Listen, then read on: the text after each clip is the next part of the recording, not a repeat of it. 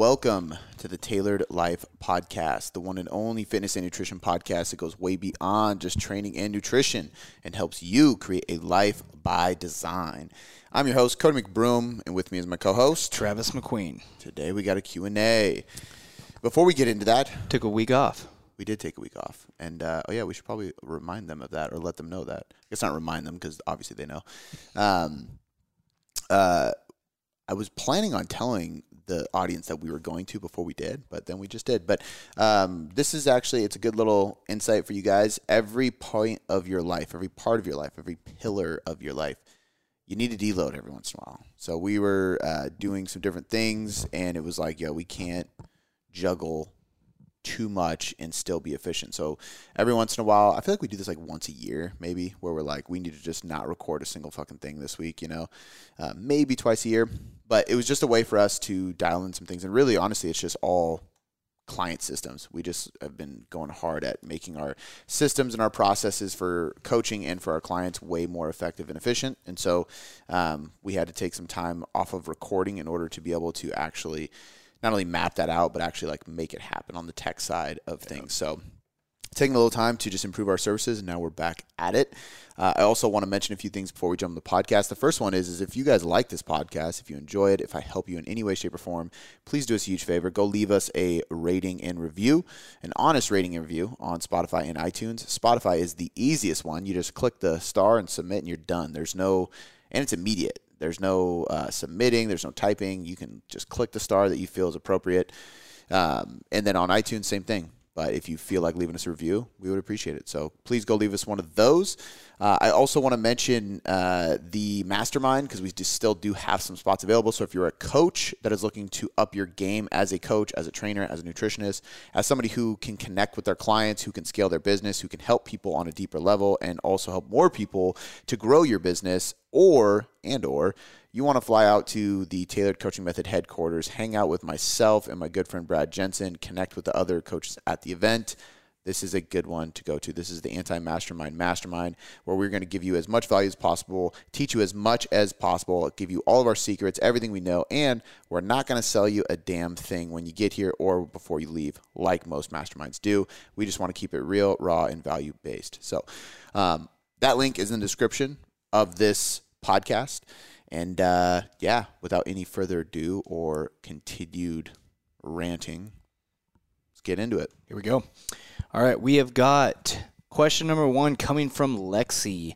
It says, I need help or some tips from getting back on track after a week long binge from massive life changes following a week's vacation. I definitely gained I definitely gained weight, detailed or I think it probably derailed progress. Mm. And I'm beating myself up big time and having a hard time getting back on track and not feeling like crap about the steps I took backwards. So what I mean, I think she's asking for helps or tips. Okay. Um, sometimes I feel like we get a bunch of context and then it's just that's it. I'm like, oh, okay, well, the comment box. Yeah. Let us know how you're feeling. Um, first and foremost, you're not alone. You're not the only one to do this. Uh, it's very common. We all go through this. I, I had a conversation with a client today. Um, as we're recording this, uh, this is a day of the week where I'm doing some of my weekly check ins. And I literally had this conversation with one of my clients today. I had it with one or two last week. Every week I have it with somebody, I'm, I'm sure. Um, uh, to a certain degree, you know, maybe not to the degree that you're saying, but everybody at some point in their journey is going to feel guilty, feel ashamed, feel like they threw in the towel, that they fucked up their progress, whatever it may be. Um, and so you're not alone. This is very common. And one of the most important things to remember is that, like, I actually did the math uh, on this because I was explaining to somebody. If you, if you like, let's say you just went all out, you overate, binged, like went way over, cheat meal, all that kind of stuff one day a week every week. And maybe you don't want to do that because you know, I believe in having like uh, I think some people should have like an intuitive day or a free meal or like a flexible day where they a lot more calories. And then for some people, you can just like myself, I have done this long enough where I don't have to track on that day.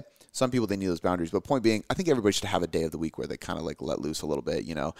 Um, or if they're able to fit enough flexibility throughout the week, maybe they don't need one designated day. It's just sprinkled throughout the week within their calories. But point being is like we got to allow that stuff. But let's say you just went balls to the wall every Saturday, like that was just the day, and you just went hard on overeating and binging and stuff like that. If you did that every single week, one day a week, for an entire year, it's 15% of the year, which means 85% of the year you are dialed in totally. on point. And there's no way that that ratio. As long as you're dialed. Yeah. Yeah. But even then, let's say like, let's say you're you're like just like 80% on point. It's still 85% of the year compared to 15%. Totally. You know what I mean? So like, my point being is is for you listening, like, even if you go super hard at it and you fuck it up once a week every week, that's still only 15% of the year, which means 85% of the time you are so spot on or spot on enough that that's going to outweigh the the one day binges that you have throughout the year and those things are not going to cause regression, right? At worst, they're going to cause you to push pause. You know, I tell people this all the time like, "Hey, like you had a you had a bad week. It is what it is. Don't look at this like I set myself back. Look at this like I just pushed pause on my fat loss goals. Is it ideal to push pause? No, because we want to continually move forward. But is it realistic to think that we're never going to have to hit the brake? No. So it, based on this, you accidentally hit the brake. You maybe could have prevented it with implementing diet breaks or something beforehand, but it is what it is. It's not going to fuck up your progress long term. Um, and it's important to remember that. Like I think that's that's a really really big key of this.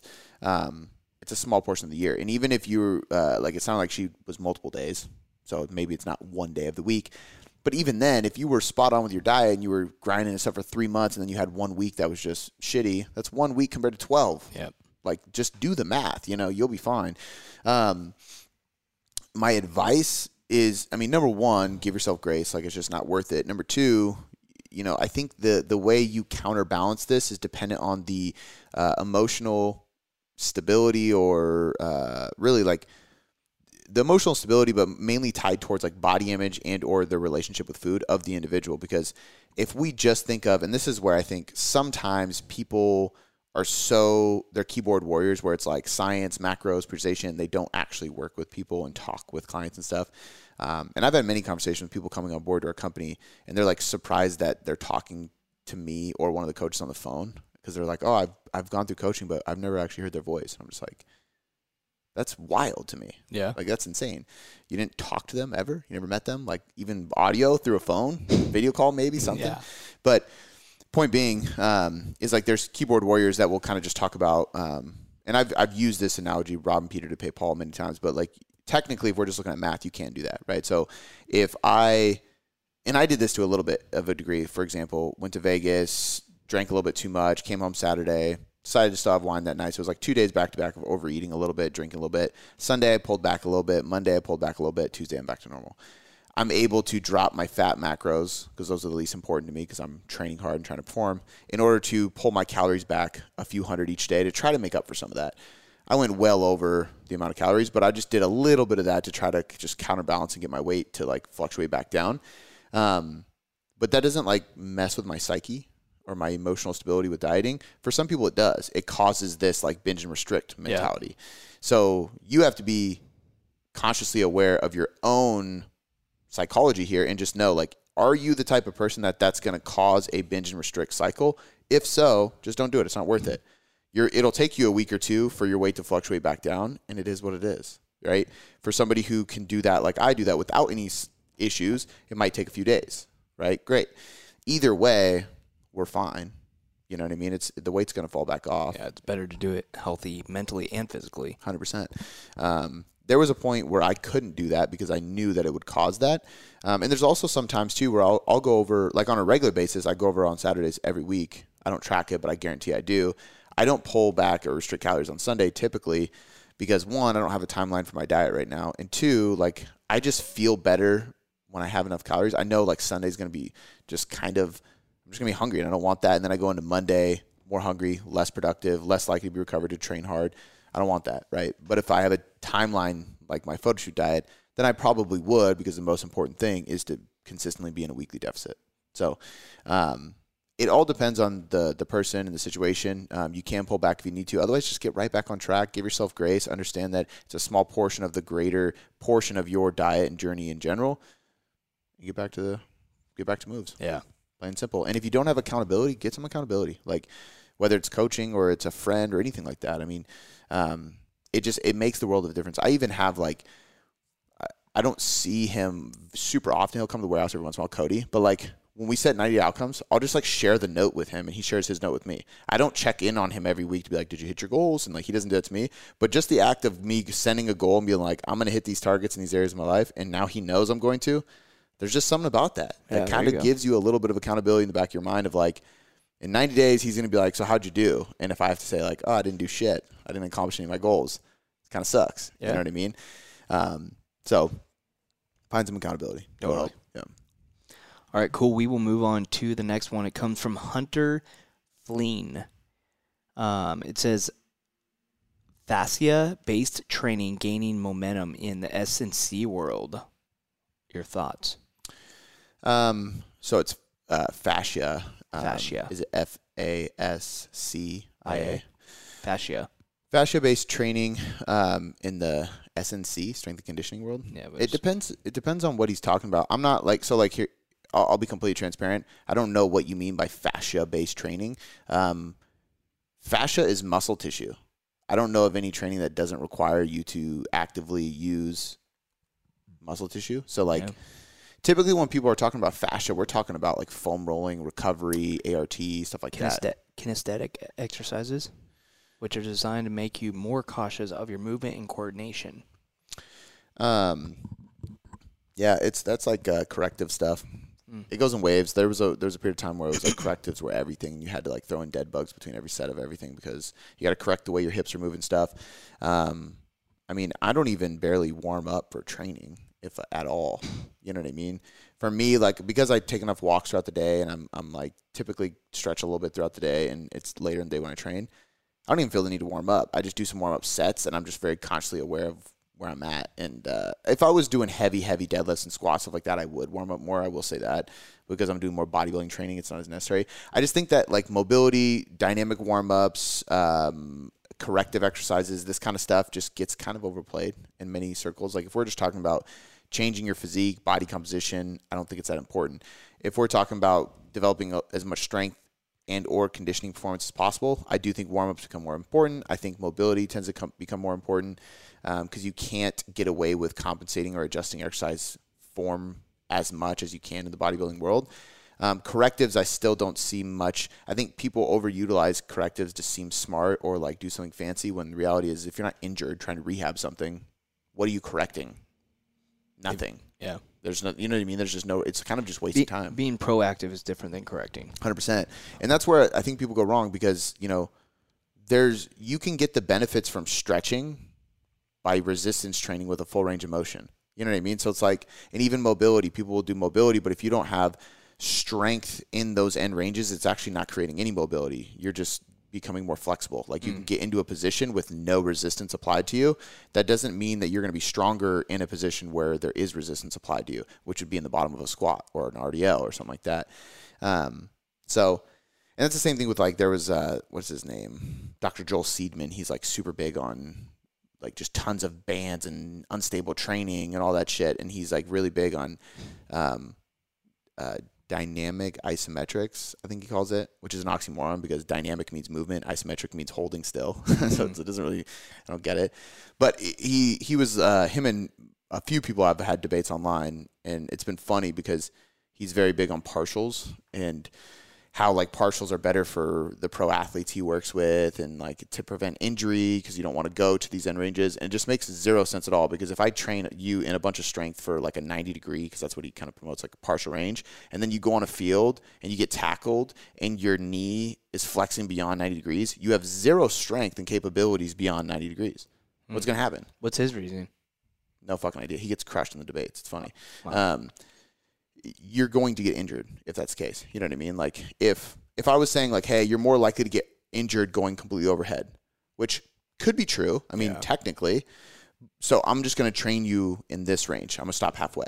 And then you go on a basketball court and you jump and you reach all the way up and somebody tries to swat you and you have no strength up there and your arm goes back and you fucking pop your shoulder out of socket. That could have been avoided if you trained strength in the top range Yeah. safely and under control in the gym. You know what I mean? So um, I think correctives, the point is with that is like correctives and mobility and stuff like that. Why do like weird band things and correctives and partials and all these things when I can just do full range of motion strength training with control and stability? You know, it just, I don't know. Um, but I, I think that's the path that this is going down. Um, I'm not 100 percent sure um, what he means by fascia based training. We my main focus of what I'm constantly up to date on in researching and studying is training and nutrition for body composition changes. So if this steps out of my world, I might not be the best person to ask about it. That's my opinion on what I think it is. But the reality is is the majority of people that we're helping and the people we're targeting to help and things I'm passionate about getting better with is how do I help somebody lose more fat and build more muscle so they look better, feel better, and live longer? Like those are my things, right? So I'm less in the world of improving mobility or um, strength and conditioning for sport and stuff like that. I've worked with athletes, but it's just not my passion, you know. Um, but and I also think there's a there's a lot of like biomechanic stuff that kind of just gets a little too overboard. There's a lot of stuff out there right now. That's where I thought he was going with it, but when he said strength and conditioning world, I don't know if he does. But more in the bodybuilding space, there's a lot of like the way your fascia tissue is aligned de- determines like the way your angles and your uh, the resistance curves and stuff, which has some truth to it, but a lot of it is speculative and theory. Um, and there's been, as of recently, some debates against some of those people by really, really smart strength coaches, and I'm loving it because I've always felt weird about it, and I think it's just they're overcomplicating strength training and making it like so finite and nitty gritty that it's getting people away from doing hard training with heavy weights and just building muscle. And the funny thing is, the people that are arguing against him, that are actually uh, like against this like community of people that are just so ingrained in it. I think a little bit it's good, right? If you don't know the anatomy of and, and the biomechanics of a human body, you're more likely to injure somebody training them. So you got to know the fundamentals. But there's a lot of people who actually went to school, became researchers in that world, and they're much more likely to simplify things and you know, kind of give the approach of like, do you feel the muscle working? Yes. Okay. It's good. Overload it. Like, let's lift. They are higher, usually the people that actually do the research. So it's funny that they're the ones simplifying it and not trying to use big words. And they're the ones that have the most testimonials and the best transformations with people. And there's a lot of people that are using these big fancy words that don't have transformations and testimonials, you know? So, um, because they're not a coach. they, I mean, they, researchers or they say they're coaches Oh. and they technically are. I just I fail to see great results. I see people who it's kind of weird. Like I see, and there's not any like one person I can think of. I just see a lot of people talking about all these like overly complex ways of training that I think are are I think it's making training less fun and it's just not keeping things to the basics, which is more sexy in some scenarios, you know, to like make it this like cool, crazy, complicated, use big words, anatomy, like kind of shit. But I just think a lot of times it's overcomplicated. Totally. It can be way more simple. And I think most of the results that people actually have are way more simple. And a lot of times the people that kind of shift and start using those things, in my experience, from what I can tell at least, a lot of them, like, they were already jacked. And so it's like, but is that what you did to get there? You know what I mean? And there's there's even people in like the I would call it the post CrossFit space. Like they're no longer doing CrossFit, um, and they're promoting different types of training methods to be like them, look like them, feel like them. And I'm like, yeah, but unless somebody does your program who is also like a post competitive CrossFitter, how is that going to make them look like that? Because you didn't do that to look like that. You just do that now yeah. you did something else. You know what I mean? It's like somebody who did bodybuilding for years and now like shifts into. I see this with uh, people. There's some people who promote intuitive eating and like overly flexible dieting and stuff like that. And it's like you you were a competitive bodybuilder, followed the meal plan for years and did uh, tons of different things to in order to look the way you look.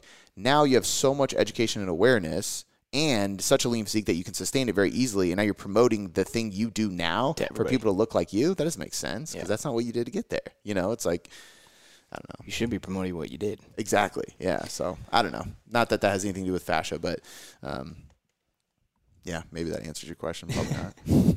All right, we're gonna move on to the next question. It comes from Cal McDonald. It says, "What are the top books you you recommend for strength and conditioning slash nutrition for coaches?" Um, All right, we're gonna do top three. okay, that's better. Uh, top three for strength conditioning. Um, again, this is where I'm gonna just say nutrition's way easier. Like, I think that it's so hard because so with nutrition, I would say fat loss forever number one, uh, muscle and strength pyramids number two, um, and number three. I'm trying to like imagine my shelf right now. Um, I probably would say I'd probably throw in a book that I haven't read yet, to be honest with you. Um, but I know the person, I know what's in there.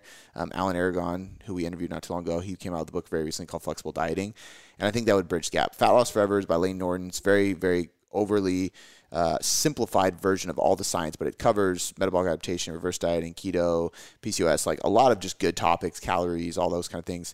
Um, Muscle and Strength Pyramids is like the, in my opinion, it's like your glossary or your index as a coach. Which one is that? Uh, by Eric Helms, Muscle and Strength Pyramids. Gotcha. And it kind of just lays out the foundation of, of what's the hierarchy of evidence in nutrition, right? And it lays it out in a really easy to understand way, but it's very, very complex still. And then flexible dieting would be like, okay, now that we understand the science, and all those things, how do we actually implement that practically speaking?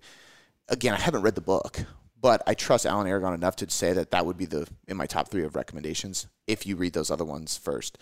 Um, training becomes way more difficult because strength conditioning is a huge world. Like if you asked me for conditioning, I would, you know, I definitely would say Joel Jamieson's book, but that's like very, very specific to conditioning. So it's not in my top three training books, but we're talking about aerobic conditioning, that's what I would say. If we're talking about strength, that's different than hypertrophy, and both of those can be different than uh, program design. Yeah, you know what I mean.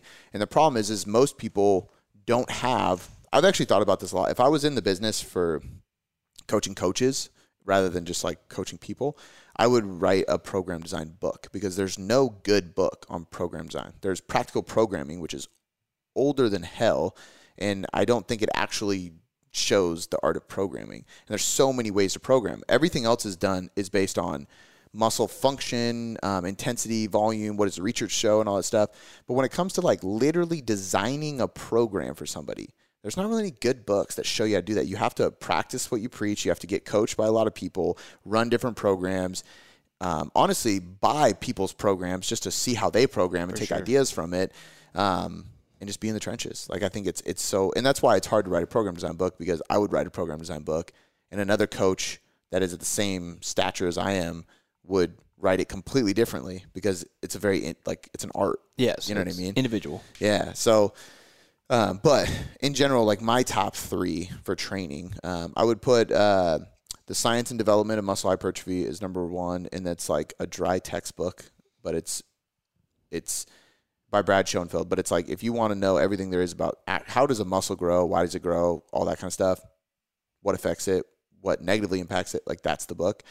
Um, I would probably throw in the muscle and strength pyramids again. There's there's a training version of that book as well, and that's mm. going to do that's going to categorize the aspects of hypertrophy and strength from a research perspective volume intensity frequency rest periods exercise selection all those kind of things and categorize it in importance and how those things impact your training periodization all those things. So I'll throw that in there. Um, and then number three would probably be it's a toss up between uh, uh, I really enjoyed Christian Thibaudeau's book Max Muscle Bible, Maximum Muscle Bible, but I also really enjoyed Renaissance Periodization's uh, scientific principles of hypertrophy training.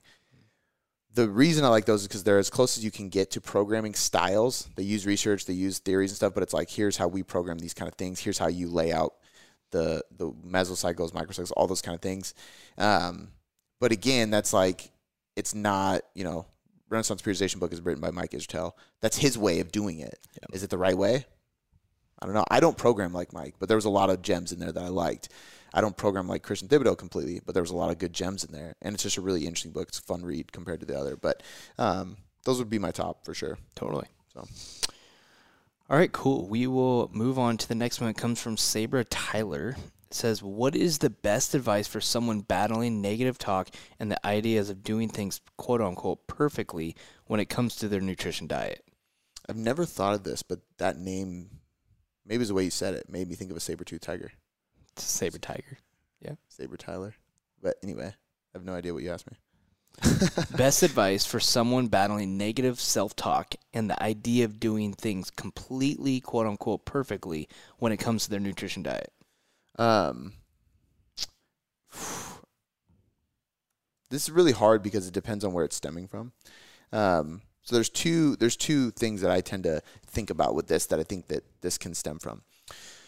Number one, it can stem from the obvious, which is like a deep rooted body image issue of in perfectionism and so on and so forth. I'll tackle that second.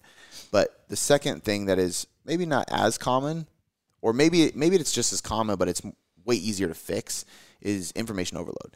So a lot of times people start tracking macros, they start weighing their food, they start reading into all these different things, and it's just information overload, and they get overwhelmed, and the overwhelm creates a sense of perfectionism. It's like, okay, I need to hit these calories, but I also got to hit the macros, and then I have nutrient timing. I got to take my supplements, but I got to do it at the right times because I'm gonna work out at this time. It's like stress involves with this. That means I got to sleep, and there's just all these different aspects.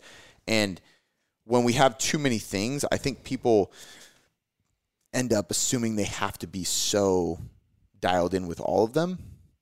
When in reality, I think part of flexible dieting is the fact that none of them are going to be perfect. You know, so I think the easiest way to uh,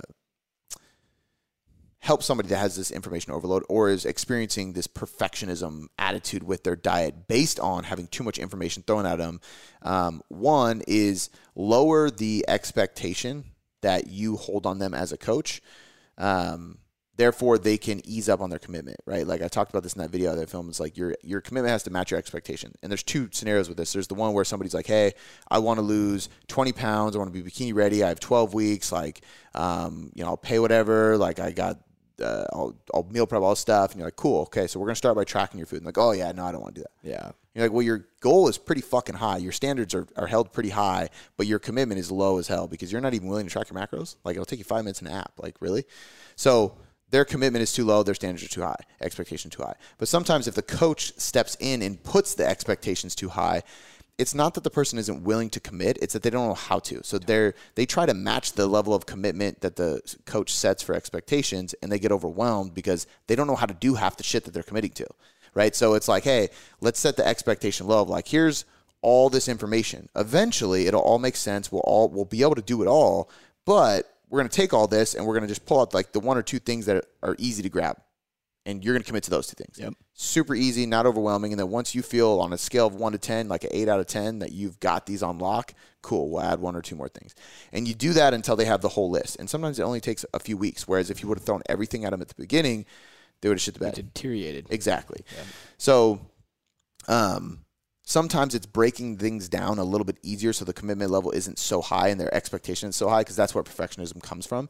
And it's also like again the flexible dieting approach is it's not just fitting in a pop tart when you can. It's also saying like hey you know your, your protein set at 150 grams but if you hit 140 totally fine. Yep. if you go over and hit 160 also total, totally fine. We don't even know if that's the actual amount you hit because at the end of the day like that four ounce chicken breast you tracked that said 26 grams protein and two grams fat, we have no idea if that's actually what it is. We don't know if that one cup of rice is actually 45 grams of carbs, right? Because every fucking grain of rice is accounted for in that cup the same exact way every time. And every brand that makes a cup scooper is exactly the same. For, like, we can't say that. You know what I mean? Um, so that goes with saying just like in general, just letting them know like, hey, tracking macros and being spot on, dead center, perfect with every measurement, every macro is still just a really good estimated guess. And when they know that, I think it like Even if you weigh. yeah, absolutely. Because you think about it, like, um, so again, like this is assuming, and this sounds so weird to people, but like if a four ounce chicken breast really does have 26 grams of protein and usually about two grams of fat. Usually. Um, well, sometimes you'll you'll see that it says 2.5, sometimes it's 1.5, but two. And but that's assuming that every single fucking chicken, Yeah. you know, had the same environment at the same at their farm. They drank the same amount of fluids throughout their life. They ate the same diet. They had the same amount of muscle, same amount of fat, took the same amount of steps, lived the same length of life, same genetics. Like that's not the case. Yeah. You know, it's just impossible to assume that every chicken was exactly the same. Um, and it sounds weird to people, but it, that just goes show, like, hey, that chicken breast could be 24, could be 23 grams protein, could be 30 grams protein, could be a beefy ass fucking chicken breast. Who knows? It's not going to be spot on accurate every time. Um, and same thing with like with you're weighing your blueberries or your walnuts, scoop of protein, scoop of uh, a tablespoon of peanut butter, whatever it may be none of it is super accurate. Now, should you try to be as accurate as possible? Absolutely, because it's just making it closer and closer and closer to being spot on dialed in, but you'll never be perfect. And even if you were, you wouldn't know because there's this idea that like it might not be. So, um, now it, it's obvious that the best results happen when we're as close as possible. But when you say it in that way, it's kind of like, oh, cool. So I don't get a bad grade for being a little bit off my protein. It's like, no, you're you could be spot on for all we know. Like you're totally fine. And that like just it, it takes away some of the pressure of being perfect, right? So educating on all those things is like very very huge. And then if it is like a deep rooted thing, it's usually boils down to acceptance. Now you can recommend books like Loving What Is or The Big Leap is a good one on self sabotage, um, and those things help. But it is too complicated of a, of a qu- answer for me to give or a question for me to dive into on a podcast because I'd have to have a real conversation with somebody in person. And no, I'm not a therapist, but I don't feel like it's out of my scope of practice to have a conversation with somebody. So I'm always willing to do that with clients. But at the end of the day, a lot of times it is self acceptance. For whatever reason, a lot of us human beings do not feel that we uh, are worthy of XYZ, worthy of achieving weight loss or staying lean or having a good marriage or making enough money or whatever it may be. So usually we self sabotage ourselves or we just don't even put the full effort in because we think that. So sometimes this idea of acceptance actually leads to um, issues as well because you're never good enough. And some people take it one of two ways. Some people they're never good enough, so they just say fuck it and they don't try. Yeah. Other people try so hard constantly to be perfect, and it's never enough that they keep going down the rabbit hole of trying to be better and better and better. And it actually just causes more and more stress and, quite frankly, depression or anxiety because it's never good enough. Yeah. Even though somebody might look at that and go, holy shit, you are so dialed in. You're doing so great. You're losing all this weight. Like, you're awesome. But they don't see it. Yep. You know? So it's hard to say. Yeah. But it's a good way to go about it. Yeah. I like it. I would recommend those books, Loving What Is or Big Leap. Um, usually that's a good way of uh, helping people see a breakthrough. Totally. All right, we got one more question here for you guys. We got one coming from Alex. It says, What do you think about the concept of quote unquote metabolic weight loss resistance that Vince Pitstick and Alan Kress promote? Do you think it's real or not? In a little bit more vulgar, vulgar language. Yeah. Um, what did she actually say? He says, "Is this bullshit or is it real shit?" uh, so first, I want to just point out that I don't know who either of those guys are. So, oh, um, I will say this, it, and we'll probably I'm going to keep this short, so maybe we'll answer another question. But I uh, I will I know anybody who's promoting truly science and evidence based information on weight loss, nutrition, muscle, all that kind of stuff. I can almost guarantee I know who they are. So it might be a red flag that I don't know who they are. I'm just going to throw that out there because the people I don't know are typically people like whenever I get questions and I'm like, oh, let me go look this person up. A lot of times it's like spammy, clickbaity shit. I'm just going to yeah. be honest, you know, doesn't mean it is. Um, again, I don't know them, so they could be onto something great and just calling it, you know. And I think there's also this layer of the industry that is, you know, they they can recognize that this clickbaity, slimy, ad, like that kind of shit sells a lot of people and they're evidence based and like how can i utilize that to my advantage in order to reach more people? And i'd be the first to say like i'm going to play with like titles and seo and things like that as uh, what is the word um, when you're keeping your integrity as ethically as i can in order to get the attention of more people because that's the day and age we live in with social media and i want to help people and if that's what i got to do in order to help people the right way then i will. Um, but i don't make up things. So i don't know what, what is it? Metabolic resistance fat loss uh, it says, yeah, metabolic weight loss resistant. I don't know. I mean that. I'm trying to guess of what that means. Yeah. So most likely, in my opinion, it probably means they're saying that certain people um, have metabolic resistance. So they have like insulin resistance. They have um, resistance to weight loss, so on and so forth. Um, there's really not a lot of evidence to support that, in my opinion. If that's what they're talking about, you know, that would that to me sounds like they're saying starvation mode is a real thing. Starvation mode is not a real thing.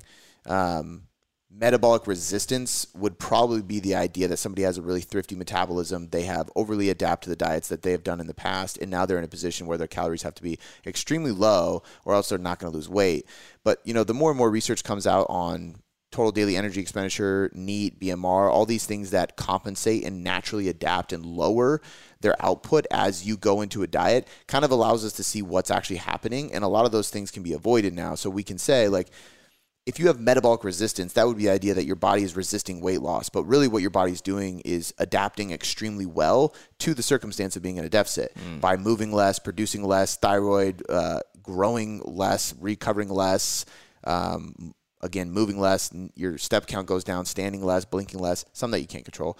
But because we can control some of those, we can also go, hey, like we actually just have to try to compensate for the compensation by increasing steps here, trying to sleep more here, and manipulating your training here.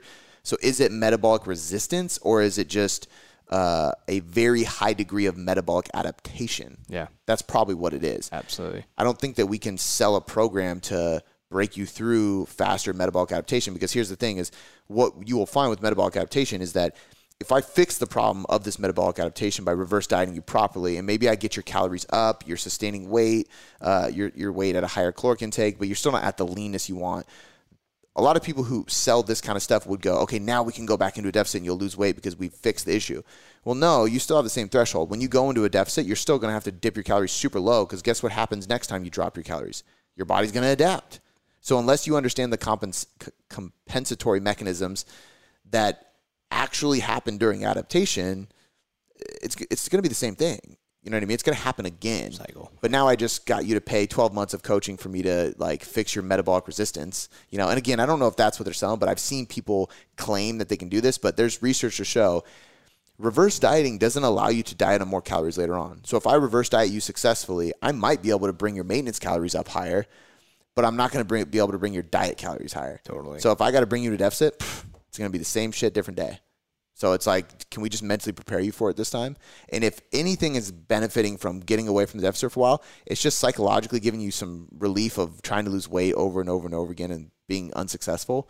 Now we can step back into it with a better, more clear mind and a better approach to do it. Yep. Right. But it's not going to fix the issue of adaptation. Your body just adapts. That's what happens. It's the metabolic profile you have. Yeah, I think it's probably metabolic. Um, he's from Nutrition Dynamic. It's an online coaching company. Um, called, yeah. Anyway, interesting. Yeah. Um, I don't I, I, weight loss resistance. So I don't know if it's metabolic weight loss resistance. I think it's metabolic adaptation, probably. Weight loss resistance maybe is just a different way of saying metabolic adaptation. I don't think this, th- here's my problem with it. And again, like I don't know these guys, so I don't want to shit on it because they might just have a clever way of, of terming this. And if it is a term that gets people to buy in and then they can actually provide some value and help them, then great. Totally. Fuck yeah. Because that's a catchy thing. Weight loss Totally. resistance. You're like, oh shit, I have that. And like Yeah. I get it. Um, it could also be complete clickbait. Who knows? It could also have nothing to do with what we're talking about right now. Yeah. so I don't want to talk shit because I don't know. Um, they could be really smart, cool dudes. There's a lot of things out there like that, though. Yeah, exactly, and that's why I just Totally. keep it real with this. But I think that at the end of the day, like, there is no, in my opinion, on the research and everything, there's no true weight loss resistance. Weight loss resistance, whether we're talking about from chronic dieting or stress or metabolic adaptation or anything like that, it's not necessarily resistance. It's over adaptation, and your body probably needs a break. But there's there's nobody who literally cannot lose body fat. There's nobody.